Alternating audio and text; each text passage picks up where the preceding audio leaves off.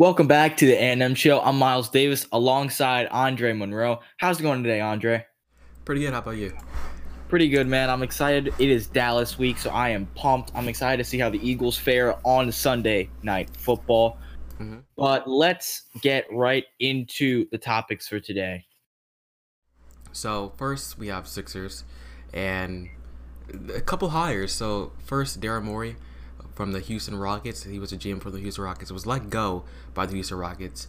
And then you have the assistant coaches, the bunch of the assistant coaches, which we just got a coach, assistant coach from the G League, from the Clippers uh, G League, which was their head coach. Got him. Um, then we got Sam Cassell. Then Dave, I don't know how to say his last name, but the assistant coach from the Pacers. And I feel like I'm forgetting one more, but overall, the assistant coaches we've got so far is excellent. Then Daryl Morey, we could talk about. I mean, that's a whole different thing. So, what was your opinion on the recent hires of the Sixers? I was really happy, and I'm super excited that this coaching staff and this front office is getting a complete overhaul. But one of the things that I wanted to talk about was us getting Sam Cassell because he was in the running for a couple of head coaching jobs, in particular the Clippers, and the fact that he's joining Doc Rivers in Philadelphia is something that I'm very excited about. Too. And the, the, amazing thing for me is like the some of the two of the assistant coaches, Sam Cassell and then the one from the Indian Indiana Pacers.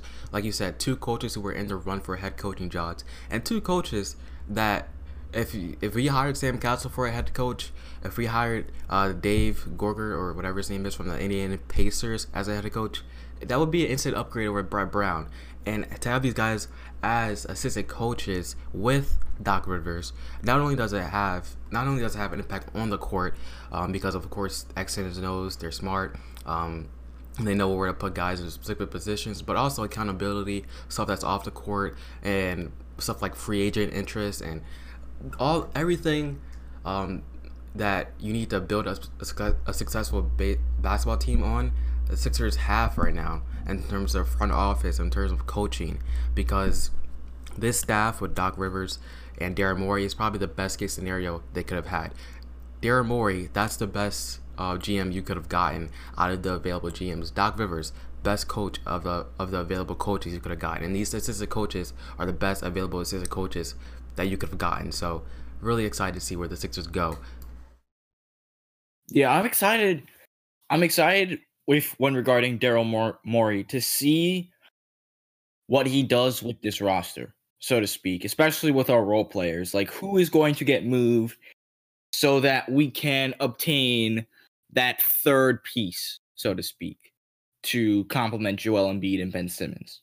And maybe Tobias Harris, as many have mentioned how he him and Doc Rivers coming back may help I guess revive his career, I guess, after a very lackluster season last year. So I hope that Morey makes a bunch of very aggressive trades that help us get that next piece, like a Buddy Hield, maybe a Chris Paul. You never know. Were you talking about reviving um, Tobias Harris's career? Yes. Yeah, and of course, everyone mentions this already. Tobias Harris had his most success under Doc Rivers, where he played the four, where he was the third option, on the Clippers. Now he's going to be the third option with us. So that's exciting. And I want to go through this coaches real quick, just to, um, just to give you guys an overview. So Kevin Young was, I think, one of the first ones. He's from the Phoenix Suns, of course. But then you have Dave, um, Dave George, or Joerger. I think we call him Joerger. That's that's his name. Dave Joerger from the um, Sacramento Kings. Um, under uh under the yeah under the Sacramento Kings. He's a good hire. And actually, I mix it up. So Dan Burke is the one from the Indiana Pacers, and that's a defensive coach with the Pacers. Who the Pacers are a good defensive team. They don't switch. Uh, they just say, you know, buckle down and guard your guy, and that's what we need uh, with the Sixers. So he's gonna be good. And also, he had a funny. Um, interaction with, or not interaction, but he had a funny quote about Joel Embiid saying that Joel Embiid gets away with a lot of stuff. So that's going to be exciting how that pairs out. And then Sam Cassell, of course, uh, with the Clippers. So this is a great assistant coach bunch, but I do want to talk about Daryl Morey as well. And what we talked we talked about before uh, a couple weeks ago what the off season is number one things like the couple things you got to do. find a way to get rid of Al Horford's contract and find a way to bring in the pieces around Joel Embiid and Ben Simmons that can complement them. And I mean, Daryl Morey is the best available guy you had. I mean, it's the best situation you had to potentially do the stuff that the Sixers need in order to be successful this year. And I think um, it was a great hire by the Sixers front office because if anybody can fix it, it's Daryl Morey. So I'm pretty excited. Also, I'm pretty excited about Elton Brand having less responsibilities. I'm excited about the tandem of Doc Rivers and Daryl Morey because that brings experience, that brings um, respect uh, within the league. Um, and you know, when you have respect within the league, then you get a lot of free agent interest and you get a lot of trade interest. So I'm excited. I too am excited, but I think one of the things that Daryl Morey will bring to the Sixers is, I guess, his aggressive nature, like regarding trades, so to speak. And I do think that in any trade, I would be somewhat sh- shocked and surprised if we keep our first round pick this year. Number two. I'm not sure. Yes, this yeah, this pick because I because of what we're trying to look to go after and the I guess the lack of assets that we have or we are willing to give up. I think that in any case or in any situation now that I think about it, we are going to have to give up our first round pick. Yeah, I think if you want to dump um, Al Horford's contract or salary, I think you need to trade that first round pick because a lot of people in the trade proposals have been saying that in order to dump uh, this contract, that you need to trade Matisse Thybulle or Shake Milton with Al Horford, and I don't think that's something the Sixers do. I don't think that's something the Sixers should even consider doing. I would not give up Shake Milton, uh, Matisse Thybulle, unless it's like for a big superstar player. But yeah, I agree with you on that. Also, I want to talk about Daryl Morey real quick. So, a lot of people criticize Daryl Morey for the Rockets, um, this whole small ball thing, and a lot of people think that Daryl Morey is just a small ball guy, but that's not what Daryl Morey is. Daryl Morey only did small ball in with the Houston Rockets because that's what the Rockets needed. That's that's what James Harden needed. James Harden needed. That's what Rocket. That's what the Rockets needed. That's what Russell Westbrook needed, and that's what James Harden Harden needed. And I just want to talk about Daryl Morey in this regard. He's not a guy that is just going to throw a small ball at you. He's a guy that's going to maximize your superstar's potential. So I believe that he's going to build around Joel Embiid. He's going to build around Ben Simmons like he did in with the Houston Rockets with James Harden and Russell Westbrook because he didn't just made the whole small ball con- concept just because he wanted to. He made it because that was the best situation to maximize James Harden's potential and Russell Westbrook's, Westbrook's potential. So I think he's gonna. I think he's a great fit to maximize Joel Embiid's potential and Ben Simmons's potential. Yes, I am extremely excited, but I think this is a great time to move on to our second topic of the day. So, as we have mentioned earlier on, earlier on in this show, it is Dallas week. So, Andre, what do you think is going to happen for this game? And what do you think the Eagles have to do in order to beat the Cowboys? I think they just have to play football to beat the Cowboys because the Cowboys are not good at all.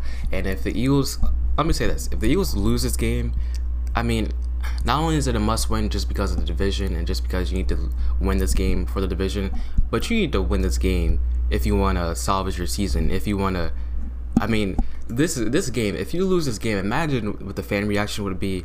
Imagine if you lost a game to a guy named Ben DiNucci, which is the Cowboys quarterback. DiNucci, Ben DiNucci, um, you can't lose the game to that guy. So I do think we'll win, and I think even if they had Andy Dalton, will win too. But I just I'm not even concerned about talking about what we need to do to win because the Eagles should win this game. They should win comfortably, actually. I know that's not their MO. I know they don't win comfortably often, but they should win comfortably. That's, that's what I'm going to say for now, but I want to hear your opinion. Yeah, I think that the Eagles, given all the situations, such, such given that all has all that has transpired in the past couple weeks, and considering that Ben DiNucci is now start going likely to be the starting quarterback for the Cowboys tomorrow, and considering the ineptitude that is their defense, I it will take the Eagles. It is the Eagles' game to lose. That is what I will say. I think Carson Wentz will have to have to will have to play a terrible game. I think his O line will have to fail him. I think his receivers will have to fail him. And I think that the defense will have to completely fall apart in order for them to lose this game. Now, we have seen unexpected things happen this year already because we did not think that this would be the Eagles' record going in, as I remember us doing this prediction show. But I do think, just like you, that the Eagles are likely going to win, and I think it's possible that it's a blowout. Well, that's what we need, right? I don't. I'm not going to be comfortable with a 20 to 10 win or 20 to 17 win. I'm gonna. The only score I'll be be comfortable with if you if if we score 30 plus and if we limit their offense to let's say uh, 17 or less. If we limit their offense to 17 or less, if we score 30 plus, then I'll be satisfied. But I don't know about you, but I'm not gonna be satisfied with like a close margin win. I'm not gonna be satisfied with that because the Eagles should win comfortably here. They should impose their will. If there was ever a game to do it, as a game against our rivals, as a game against a team that has their third string quarter, uh, quarterback, as a game against a defense that is one of the worst in NFL history, and if the Eagles cannot capitalize on that, then I'm not sure where they can go this season. I completely agree. And so, Andre, before I give my prediction. I want to hear what you think is going to be the final score of the game. So, um, actually, along with that, along with the score predictions, I will also we can also talk about the player of the game potentially, uh, player of the game on offense, player of the game on defense, and maybe a standout player.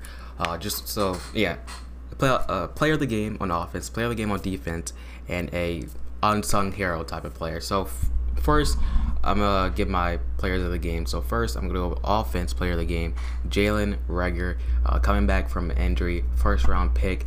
And if how, I mean, I don't know if you've seen the guys around the league: Justin Jefferson, Brandon Aiyuk, um, Chase Claypool, KJ Hamler, CeeDee Lamb. I mean, the list goes on and on. I, I don't think there's any bust so far in terms of the wide receiver group of that draft class so far. They've all been playing excellent. I mean, the the rookie draft class for wide receivers has been excellent uh, this year.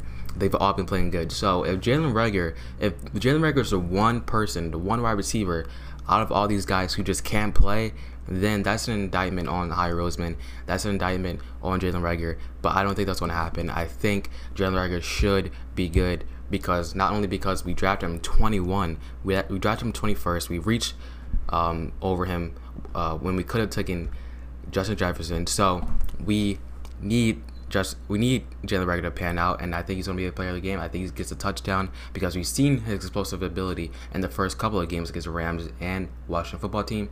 So I do think that he does that again um, in this game. I think he's the offensive player of the game. Defensive player of the game, go to Brandon Graham, who's been our best defensive player of the year so far.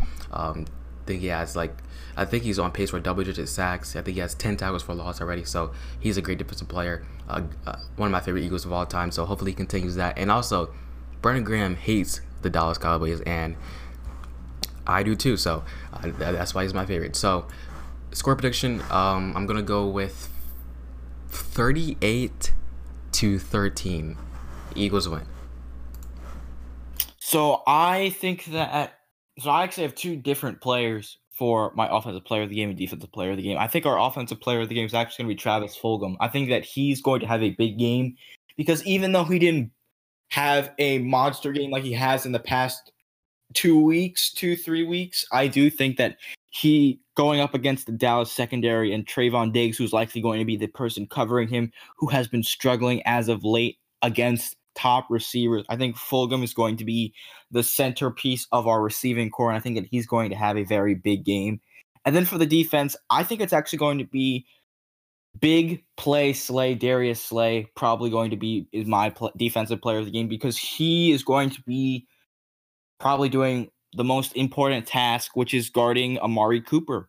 I think that because in the past he's been able to shut him down, I think that he will con- be able to continue that success, and that's why I think that he will be my defensive player of the game for tomorrow. And then at the end, I think the final score will be an Eagles win 30 to 17.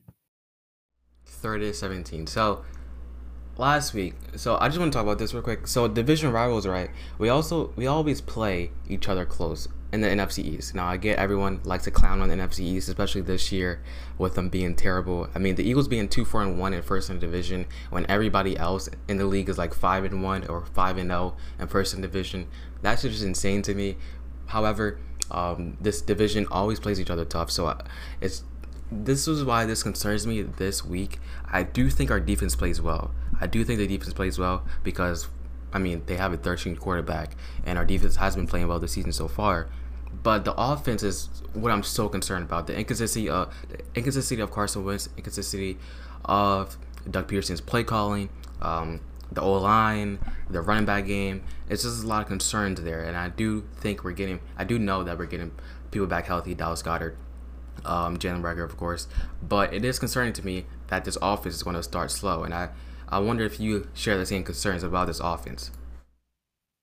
I am very concerned, especially because I because that's how it's been for the past couple of weeks. Our offense doesn't usually get going until the second half, even the four, even as late as the fourth quarter, as shown in that Giants game. So I'm very concerned. I think that my prediction can be dead wrong because we because this offense stagnated last week. So what's saying that it won't this week? You know, I do think that the defense will probably be able to do its part, but I am very concerned. I think if the offense plays well, then I think my prediction will come to pass. But if not, then I think it's going to be a much closer game and a much closer game that we want would want it to be. Thing that concerns me is like this game is supposed to be the game that you impose your will on offense. Like the Dallas Cowboys, they they have talent on defense, of course, but I mean, you have guys calling out coaches. You have guys not wanting to play. You have guys not giving effort. You have guys getting beat over the top every single week, multiple times a week, sometimes on the Dallas Cowboys defense. They're allowing, I believe, the most rush yards. They're bottom of the league in every stat on the defensive side. So this should be the game that you impose will if you're the offense. And I need to see. I mean, this has this has the opportunity to be like Carson Wentz's best statistical game, not like best game overall, but best statistical game. Because if you know, I don't know if you know this, but Carson Wentz has never thrown over 400 yards, and he's barely thrown over 300 yards. Um, like over, I think he's only thrown 300 yards like 10 times in his career. So this needs to be a game where I need to see like 400 yards, four touchdowns. Now I know and if he doesn't do that, I won't be mad at him, and I won't really care, especially if we get the win.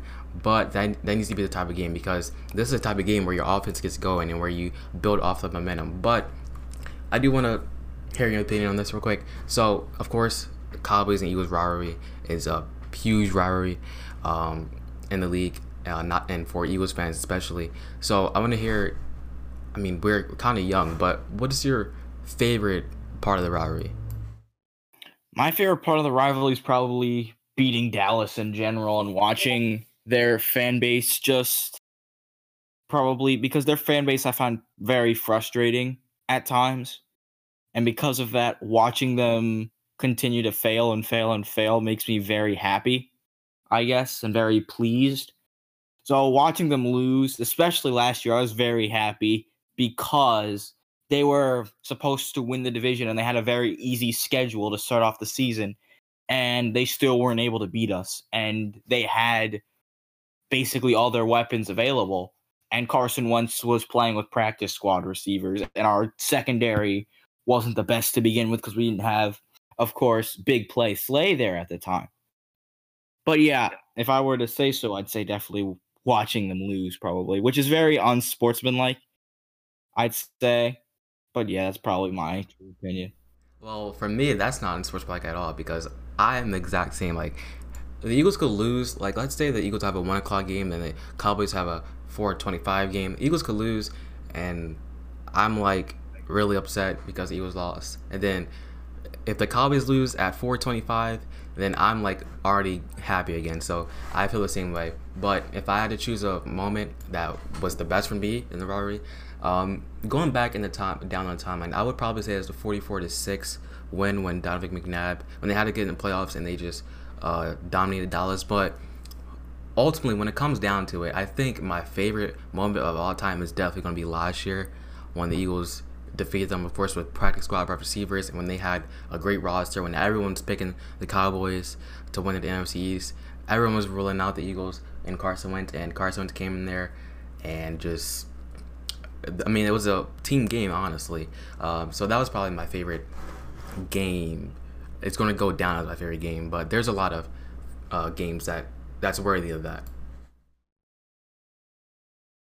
All right, that's all we had today from the A&M show. From Andre, I'm Miles. We'll see you next time.